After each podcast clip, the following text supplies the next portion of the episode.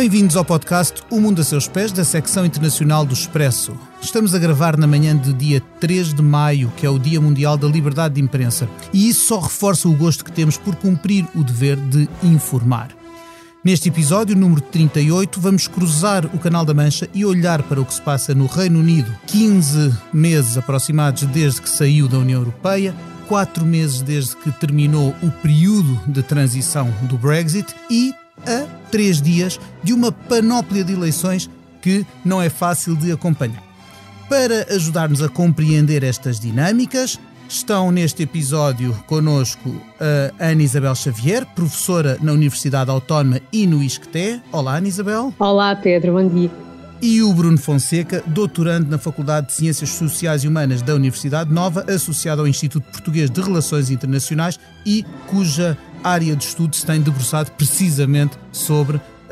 a Escócia e a Irlanda do Norte neste, em todo este processo. A edição técnica do episódio está a cargo do João Amorim e a conduzir a conversa estou eu, Pedro Cordeiro, o editor da secção internacional.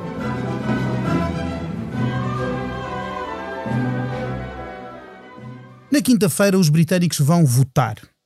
Vota-se, por um lado, para eleger o Parlamento da Escócia, onde os independentistas parecem destinados a consolidar uma maioria. Já vamos ver uh, que são independentistas um pouco mais divididos do que em vezes anteriores. Também se vota no país de Gales e no resto do país vota-se em eleições locais, municipais, em alguns casos para autarquias colegiais, noutros casos para presidentes da Câmara eleitos diretamente, como o de Londres, e noutros casos ainda para autarcas de zona de áreas metropolitanas.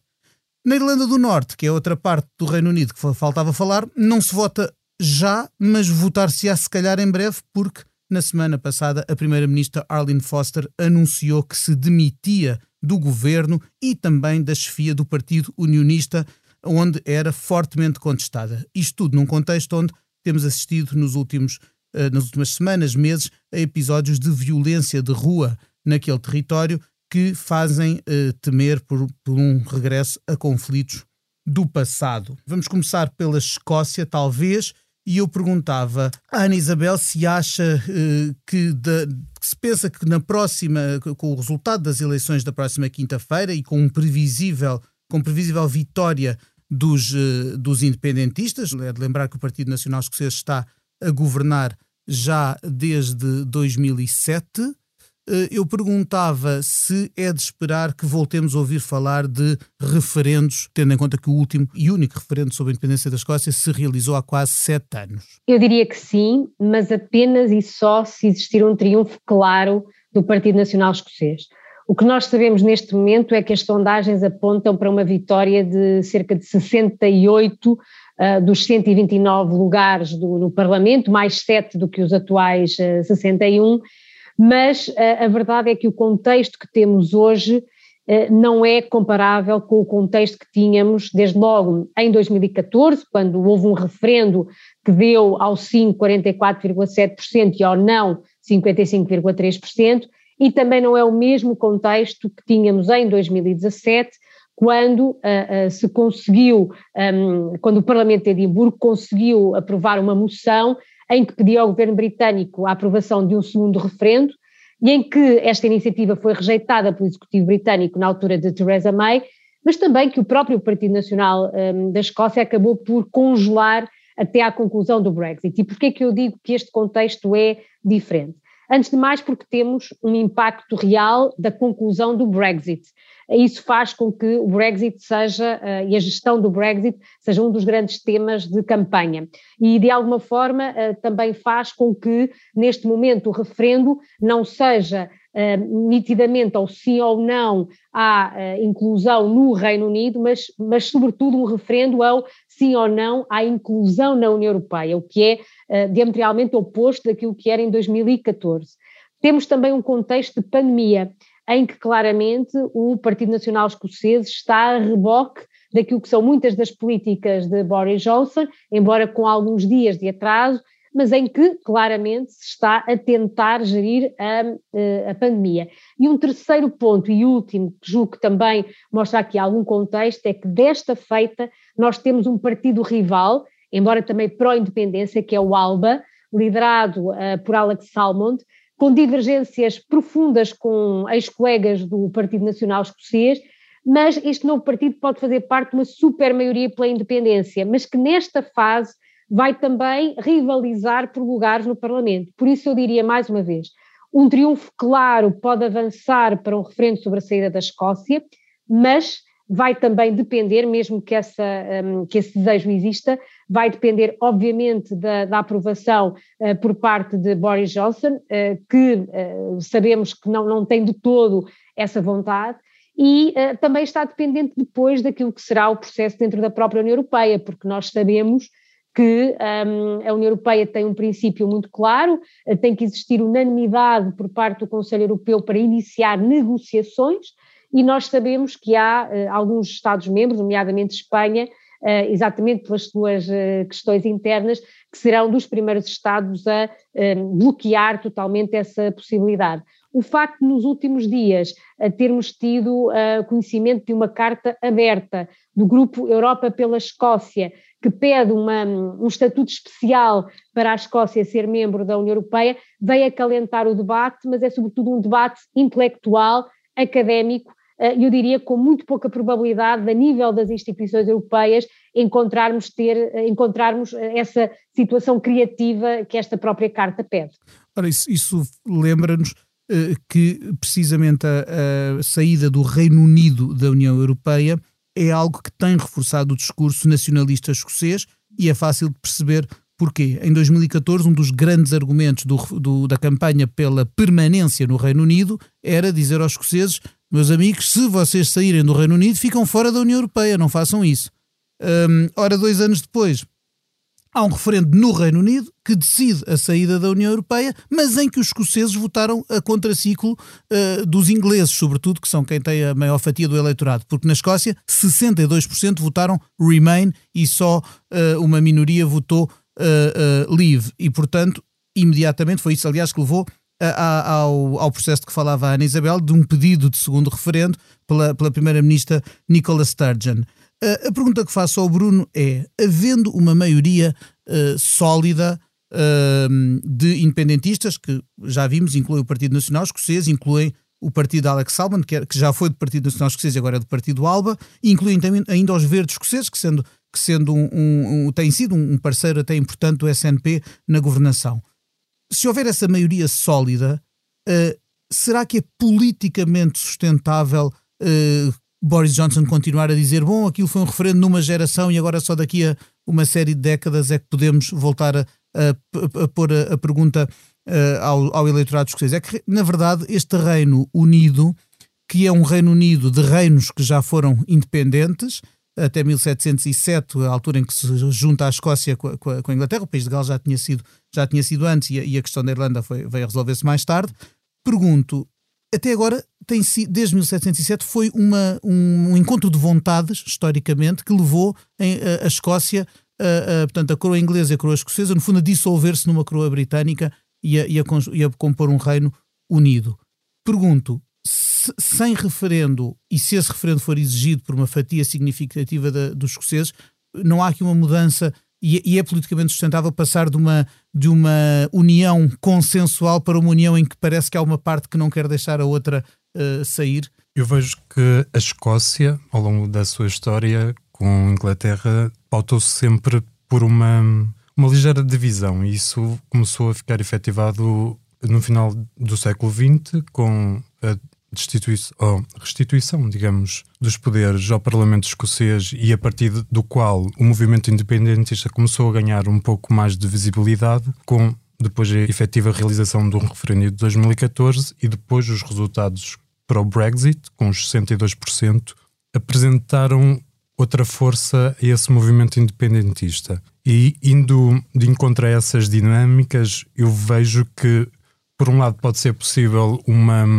uma efetividade ou uma da realização desse referendo num futuro próximo e os nacionalistas pretendem que esse referendo seja realizado em finais de 2023, depois deste contexto da pandemia do Covid-19, e apesar de saberem que têm um entrave em Londres, em Downing Street, de Boris Johnson, é algo que é possível caso ok, sem essa maioria e todas as sondagens apontam para a vitória, para uma maioria absoluta do Partido Nacional Escocês, com digamos, a ajuda uh, dos outros partidos. Apesar do Alba ter essas questões de contra um pouco a base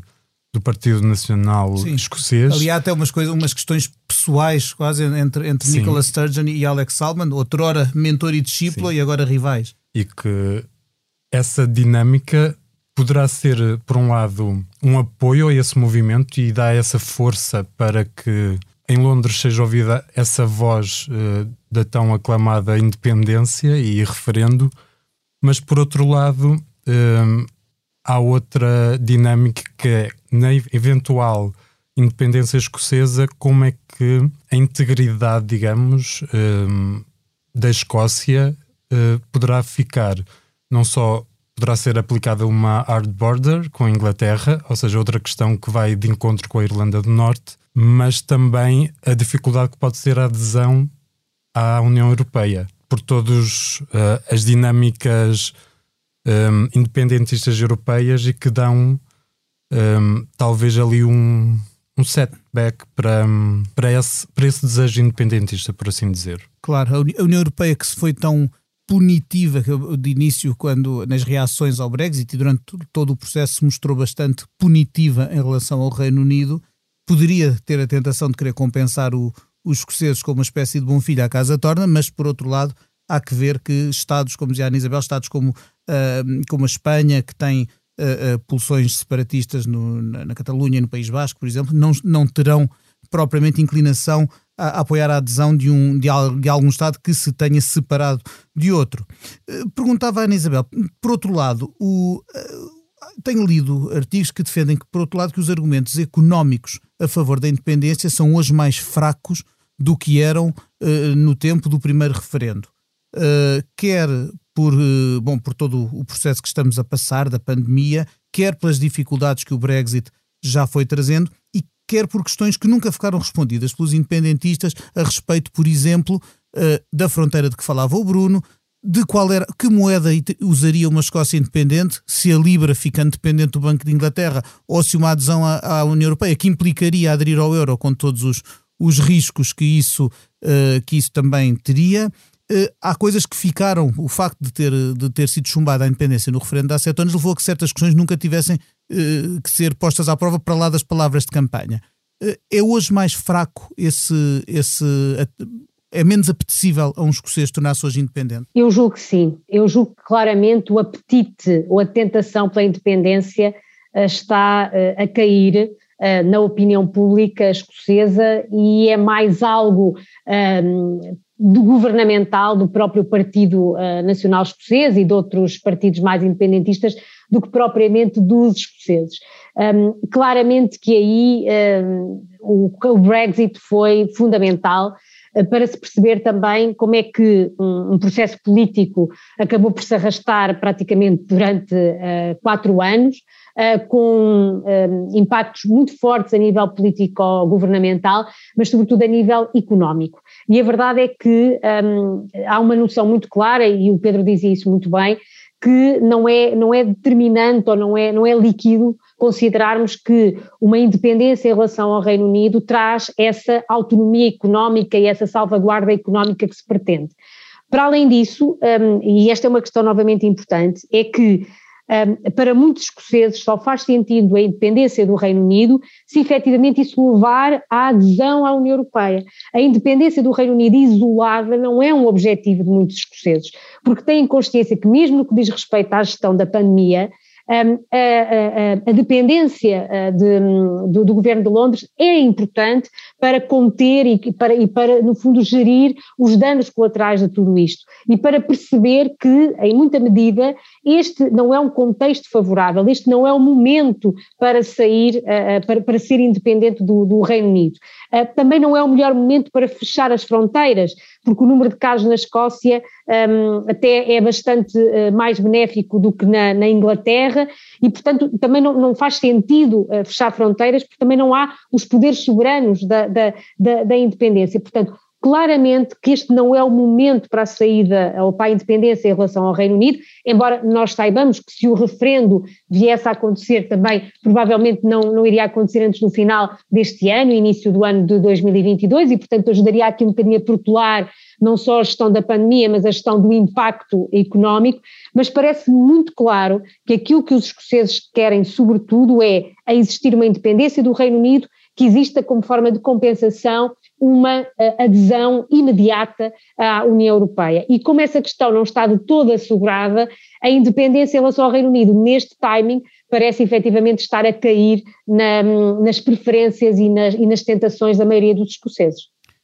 Falámos aqui de fronteiras e fronteiras são exatamente aquilo que nos permite fazer a ponte para outra parte do Reino Unido, a Irlanda do Norte, a quem este, para quem este processo de saída da União Europeia foi especialmente doloroso. Os irlandeses, os norte-irlandeses, tal como os escoceses, votaram a favor do Remain, de ficar na União Europeia. Vêm-se arrastados para fora por uma decisão que é tomada pelo, pelo Reino Unido no seu todo. Essa decisão e o processo de saída vêm perturbar de forma grave aquilo que era um acordo de paz historicamente muito recente. 1998 pode não ser a nossa memória mais uh, imediata, mas uh, do ponto de vista histórico é anteontem. E, e só uh, esse acordo, que pôs fim a décadas de um conflito sangrento, com mortes, com terrorismo, com uh, grupo terrori grupos terroristas como IRA do lado republicano, vamos recordar republicanos, católicos, defensores de, da União das Irlandas, protestantes, unionistas, defensores da manutenção da, da, Irlanda do Norte no Reino Unido. Havia terrorismo do IRA, havia paramilitares uh, unionistas um, e este conflito, e havia também, obviamente, a presença de tropas britânicas que por vezes uh, ultrapassaram claramente aquilo que é aceitável uh, como forças de, de, manutenção da ordem, e tudo isso pareceu resolver-se de uma forma frágil em 1998 com o chamado Acordo de Sexta-feira Santa, em que a não existência de fronteira entre as Irlandas é um ponto fundamental. Aliás, há milhares de pessoas que todos os dias cruzam aquela fronteira, vivem num, na Irlanda do Norte e trabalham na República da Irlanda ou vice-versa. Agora, cria-se uma situação que aqueles 500 km de fronteira passam a ser a, fronteira, a única fronteira terrestre entre o Reino Unido e o resto da União Europeia, porque o que passa para a República da Irlanda pode passar para o resto da União Europeia. E, dado que acaba a livre circulação de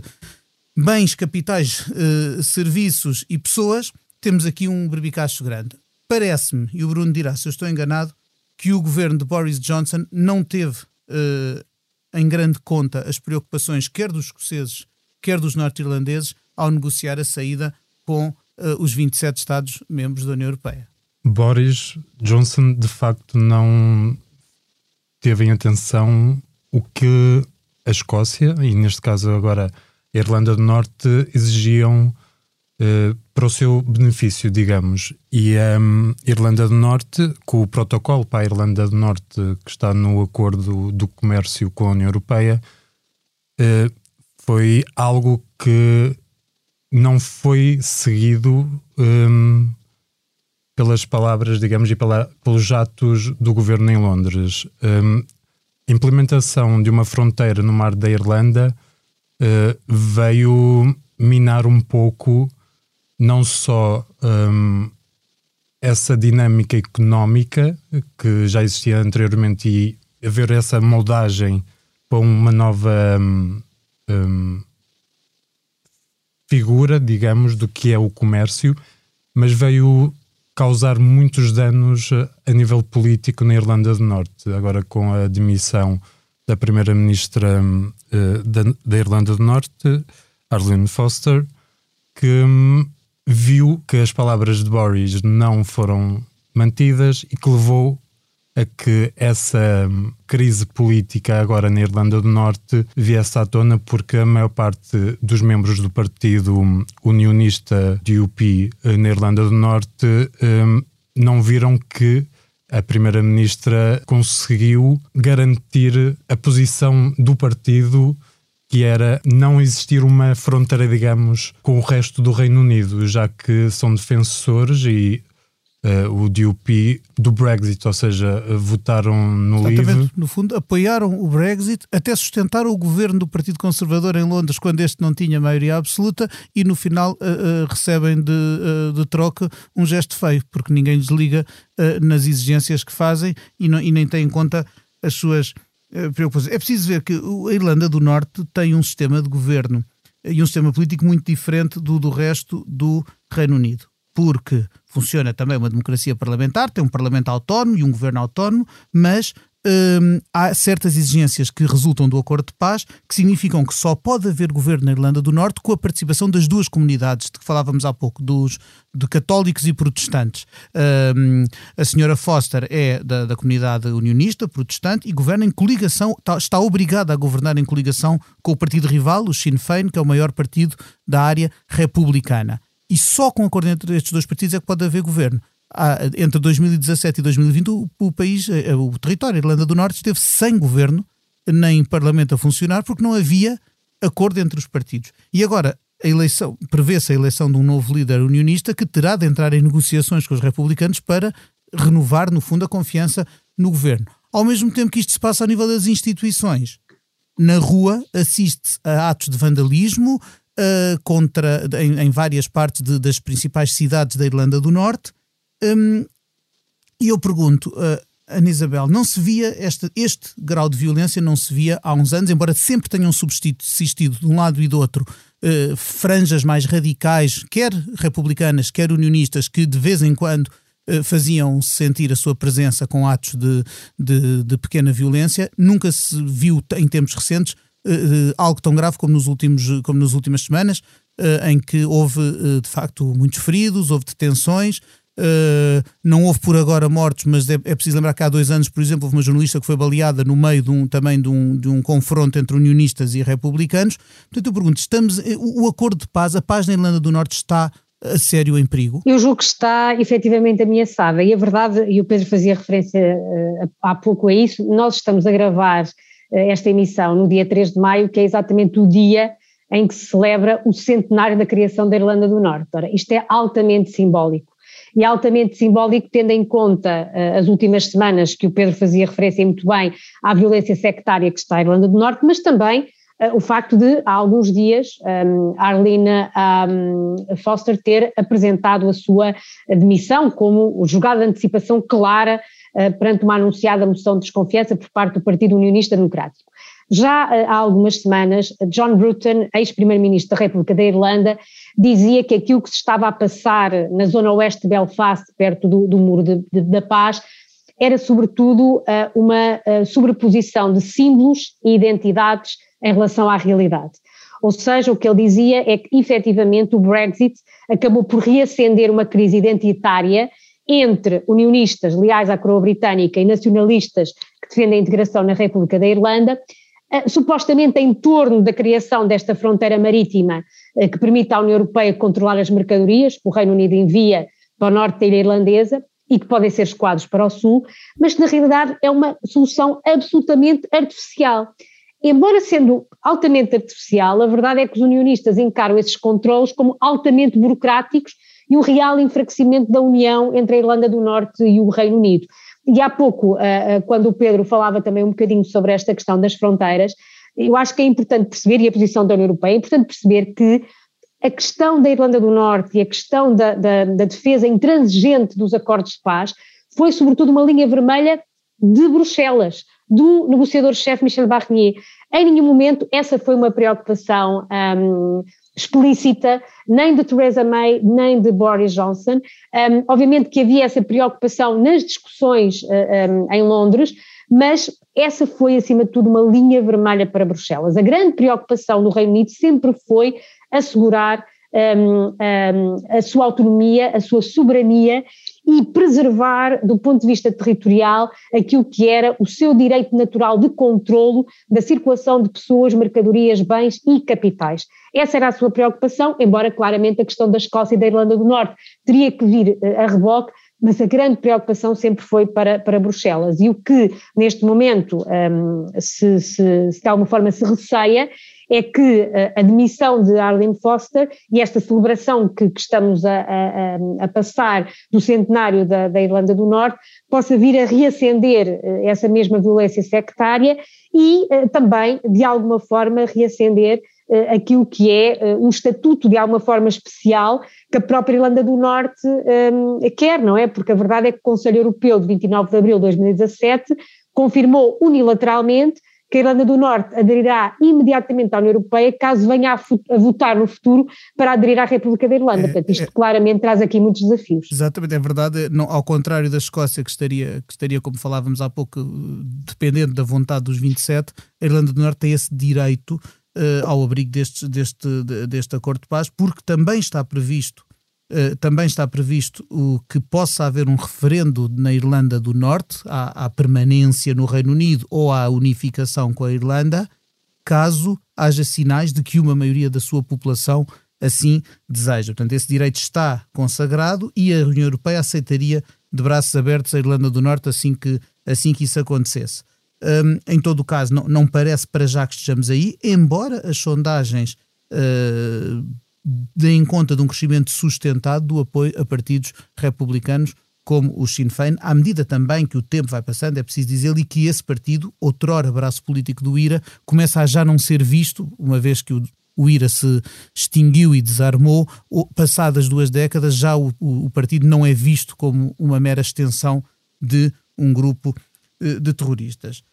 Olhamos para as partes mais complicadas, olhemos agora para o todo. O Reino Unido tem um governo, tem um governo esfiado por Boris Johnson, o homem que conseguiu, apesar de tudo, das dificuldades, conseguiu aquilo que Theresa May não tinha conseguido, tirar o país do Reino Unido e até chegar a um acordo antes do fim do prazo de transição para uh, estabelecer uma relação futura e é um, é um homem muitas vezes visto como um, um incombustível ou um teflon a que nada se agarra. Nas últimas semanas, o seu partido e o seu governo têm uh, vivido uma série de episódios uh, menos edificantes, desde lobismo por SMS por parte do antigo primeiro-ministro David Cameron até frases ou desabafos menos elegantes do primeiro-ministro atual Boris Johnson sobre uh, no, no, dia em que uh, a contragosto voltou ao confinamento e em que terá dito algo como uh, não quero mais confinamentos, os cadáveres que se empilhem, coisa que é bastante desagradável se tivermos em conta que no Reino Unido milhares de pessoas morreram de Covid-19. e ao mesmo tempo também vão surgindo revelações cirurgicamente plantadas nos jornais Diz-se que, por influência do antigo conselheiro Dominic Cummings, o homem que, um dos homens mais importantes da, da campanha do referendo, mas que, depois de corrido por Boris Johnson de Downing Street, após conflito de poder com Carrie Simons, a noiva do primeiro-ministro, que também é uma ativista do Partido Conservador, eh, estará agora então Cummings a fazer revelações desagradáveis e comprometedoras aos jornais. Mas no meio disto tudo, não parece haver, o, o, governo não parece estar posto em causa no Reino Unido, não é, Bruno? As, as quer as, uh, os estudos de opinião, quer, uh, quer uh, a própria contestação, não parece pronunciar uma, um afastamento ou uma queda do governo de, Boris Johnson, a não ser que houvesse alguma coisa mais, mais palpável que se que se pudesse alguma revelação mais palpável, não parece haver esse risco, nem a oposição trabalhista, apesar de ter um novo líder há cerca de um ano, o Sir Keir Starmer, não parece estar a polarizar nem a conseguir capitalizar o descontentamento das populações. Uh, não. Um, atualmente, e como agora dia 6 uh, vão ser uh, as eleições, não vejo que até essa data vá ocorrer algo mais significante que coloque o Partido Conservador em maus lençóis, digamos. Atualmente, a Comissão Eleitoral está a investigar uh, o financiamento das remodelações de Downing Street, o apartamento oficial do Primeiro-Ministro britânico. Em debate no Parlamento, uh, o líder da oposição, do Partido Trabalhista, referiu que, caso comprove esse mau gerenciamento, digamos, de dinheiros poderá haver uma consequência imediata e que é a demissão de Boris pois, Johnson. Em causa, estávamos só a recordar aos ouvintes, está em causa uh, que a remodelação do apartamento onde vivem uh, Boris Johnson e Carrie Simons possa ter sido uh, suportado com financiamentos partidários do, do Partido conservador. Aliás, na altura o Expresso noticiou, e outro, como outros jornais, que uh, o, o Primeiro-Ministro estaria a pensar criar uma espécie de organização filantrópica para quem quisesse angariar fundos, porque ao que parece, os arranjos que o casal desejava na casa eram mais dispendiosos do que a verba prevista para isso, que está prevista na lei, e então a filantropia passaria por, eh, por quem quisesse ajudar a financiar a remodelação do apartamento, num processo que oficialmente visava a manutenção do património de Downing Street, digamos assim. Agora, se, houver, se, alguma, se algum organismo uh, que, dos que estão a investigar a, a situação, nomeadamente a Comissão Eleitoral, deduzir que houve e concluir que houve uh, má conduta, quebra, quebra do, do código de conduta uhum. do governo, poderá haver isso. Mas até agora nem isso aconteceu, nem por outro lado parece haver uma quebra na popularidade do Primeiro-Ministro. Não. Não, não existe essa quebra. Explica-se pelo, pelo êxito da vacinação, por exemplo, pela, por ter conseguido pôr para trás da, das costas a questão do Brexit para, para, para a maioria dos, dos britânicos que não que sejam escoceses nem norte-irlandeses, se calhar o, as dores da saída uhum. não se fazem sentir tanto. Essas duas dimensões, esses contextos, a, a efetivação uh, do Brexit após anos de discussões que já de alguma forma saturavam um, a sociedade. E agora, na gestão da pandemia, apesar de, de comentários que vieram à tona sobre essa gestão, essa gestão está a ser eh, bem recebida uh, na população e são fatores que contribuem para que a sua popularidade se mantenha uh, forte, digamos assim, apesar das sondagens apontarem um, uma ligeira quebra na intenção de voto para o Partido Conservador, mas mesmo assim mantém-se uma forte hum, diferença em relação ao Partido Trabalhista. Ana Isabel, falemos de outro assunto que, estando ligado com estes, eh, preocupa mais do que apenas os britânicos e seguramente preocupará muitos portugueses. Saída, uh, o Reino Unido saiu da União Europeia, os 11 meses em que as regras continuavam a aplicar-se todas tal e qual também já se escoaram, houve um novo acordo. Como é que estamos agora uh, do ponto de vista de, dos direitos, das possibilidades de quem queira, e não, e não, são poucos os portugueses que querem ou tentam e têm, e têm estado nos últimos anos a viver, a trabalhar, a estudar no, no Reino Unido. Uh, o que é que os próximos tempos pronunciam para essas pessoas, e não, não estou a falar, obviamente, da, naturalmente que agora vivemos um período excepcional em que, em que tudo é mais difícil, mas uh, prevendo que um dia a pandemia deixe de ser a restrição que hoje é, como é que vão ficar daqui para a frente essas relações, como é que vão ficar, uh, no fundo, essas regras de imigração novas, que foram um dos, uma das maiores eh, forças motrizes da vitória dos eurocéticos no referendo e que foram também um dos pilares da negociação uh, da, da parte britânica desta saída? Pois essa é que é a grande questão que ainda está em aberto e que nos deve preocupar a todos. Porque nós sabemos duas coisas. A primeira coisa que sabemos é que o acordo que foi concluído politicamente no dia 24 de dezembro de 2020 acaba por, eh, de facto, trazer aqui um certo desanuviamento na relação entre Bruxelas e Londres, mas deixa muitas pontas soltas. E uma das pontas soltas que deixa é exatamente a circulação eh, e residência, eh, no fundo, os direitos dos europeus que já viviam e trabalhavam no Reino Unido antes do Brexit e também dos britânicos que viviam e, e trabalham uh, em espaço europeu também antes do Brexit. Portanto, isso é algo que uh, não é por acaso que cria-se muito uh, que o acordo entre o Reino Unido e a União Europeia fosse firmado o mais cedo possível, para que exatamente se pudesse ainda um, consolidar ao máximo matérias como essa, como essa e como outras, como nomeadamente a da política das pescas, que também de alguma forma fica literalmente em águas de bacalhau até 2026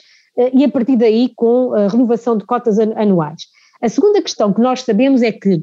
Independentemente do Brexit, Boris Johnson já tinha o seu plano de circulação e de permanência. Uh, e esse plano chama-se Points Based Immigration System, ou o acrónimo PBS. No fundo, é o passaporte de entrada e permanência no Reino Unido a partir de 1 de janeiro deste ano. Um, é um novo sistema de imigração por pontos que tem como principal prioridade uh, requisitos high skill, portanto, de competência elevada, para poder estudar ou trabalhar no Reino Unido. Neste, uh, que, neste sistema, subvaloriza-se claramente a proveniência dos cidadãos e, portanto, uh, há um tratamento que é igual, sejam cidadãos europeus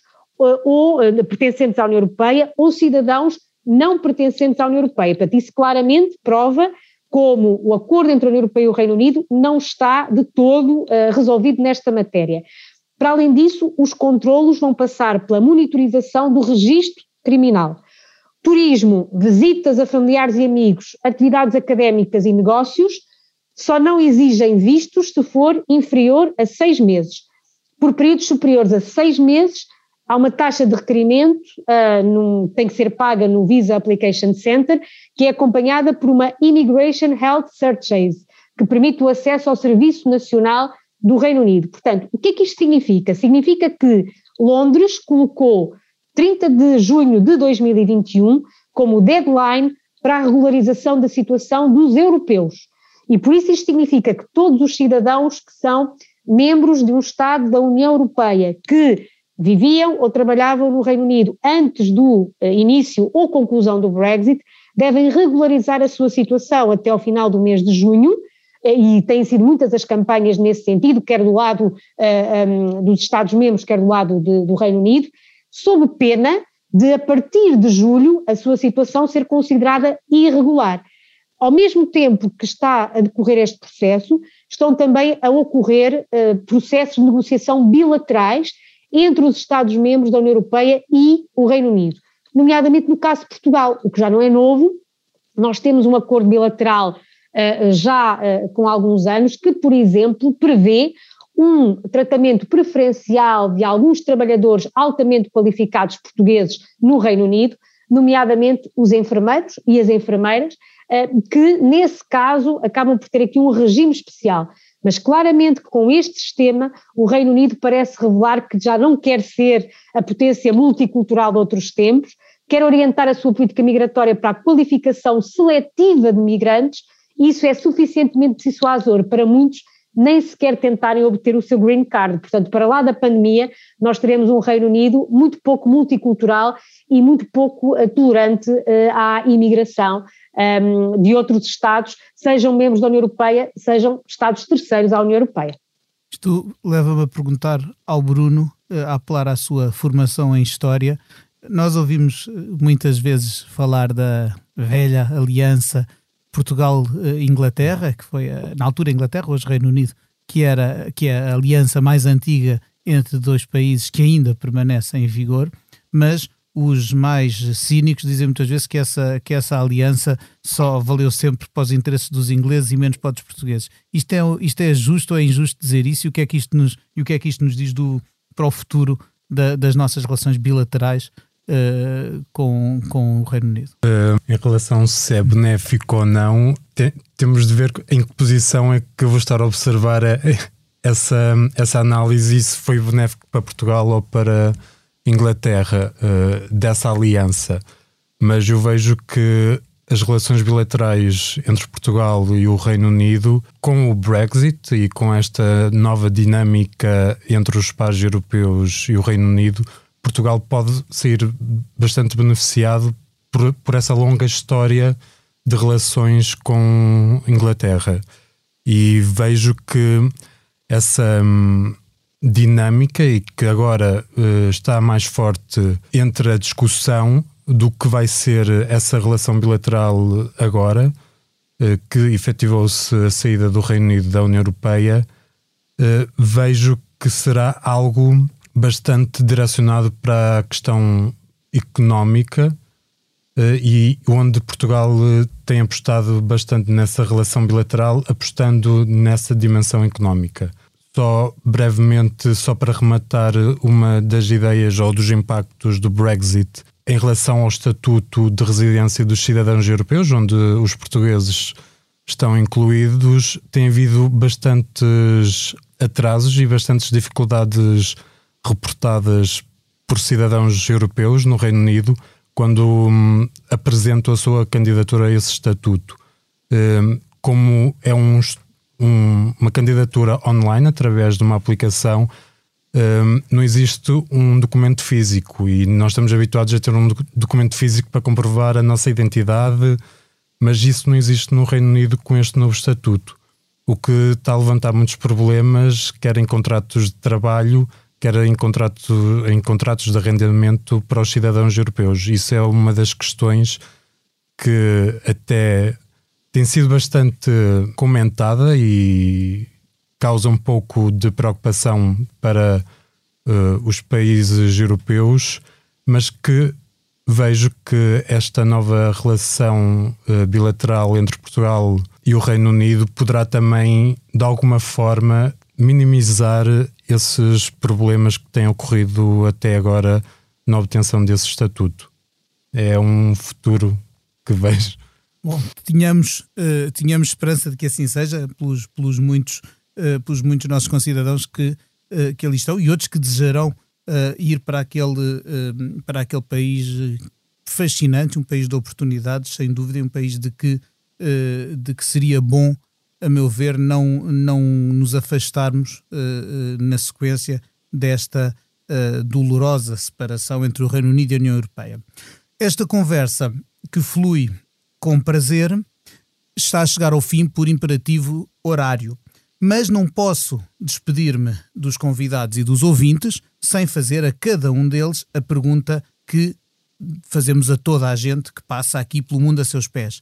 Ana Isabel, se neste momento fosse possível viajar para qualquer parte do mundo sem qualquer restrição nem obrigação, para onde é que iria e porquê? Bem, uh,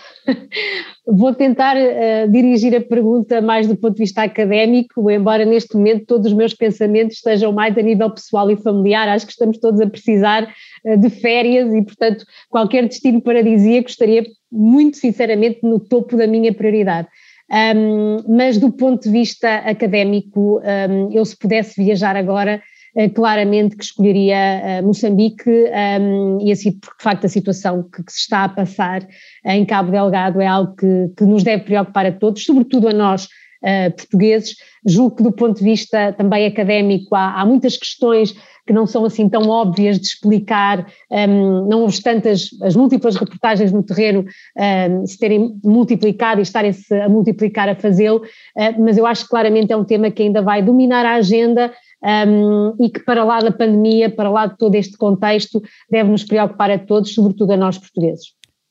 Bruno, qual era o seu destino? Seguindo um pouco então essa distinção do pessoal e do académico também, um, a nível pessoal eu ia para o Brasil, mas aí também é um pouco o interesse uh, pessoal, digamos, mas vejo que a dinâmica política no Brasil está bastante hum,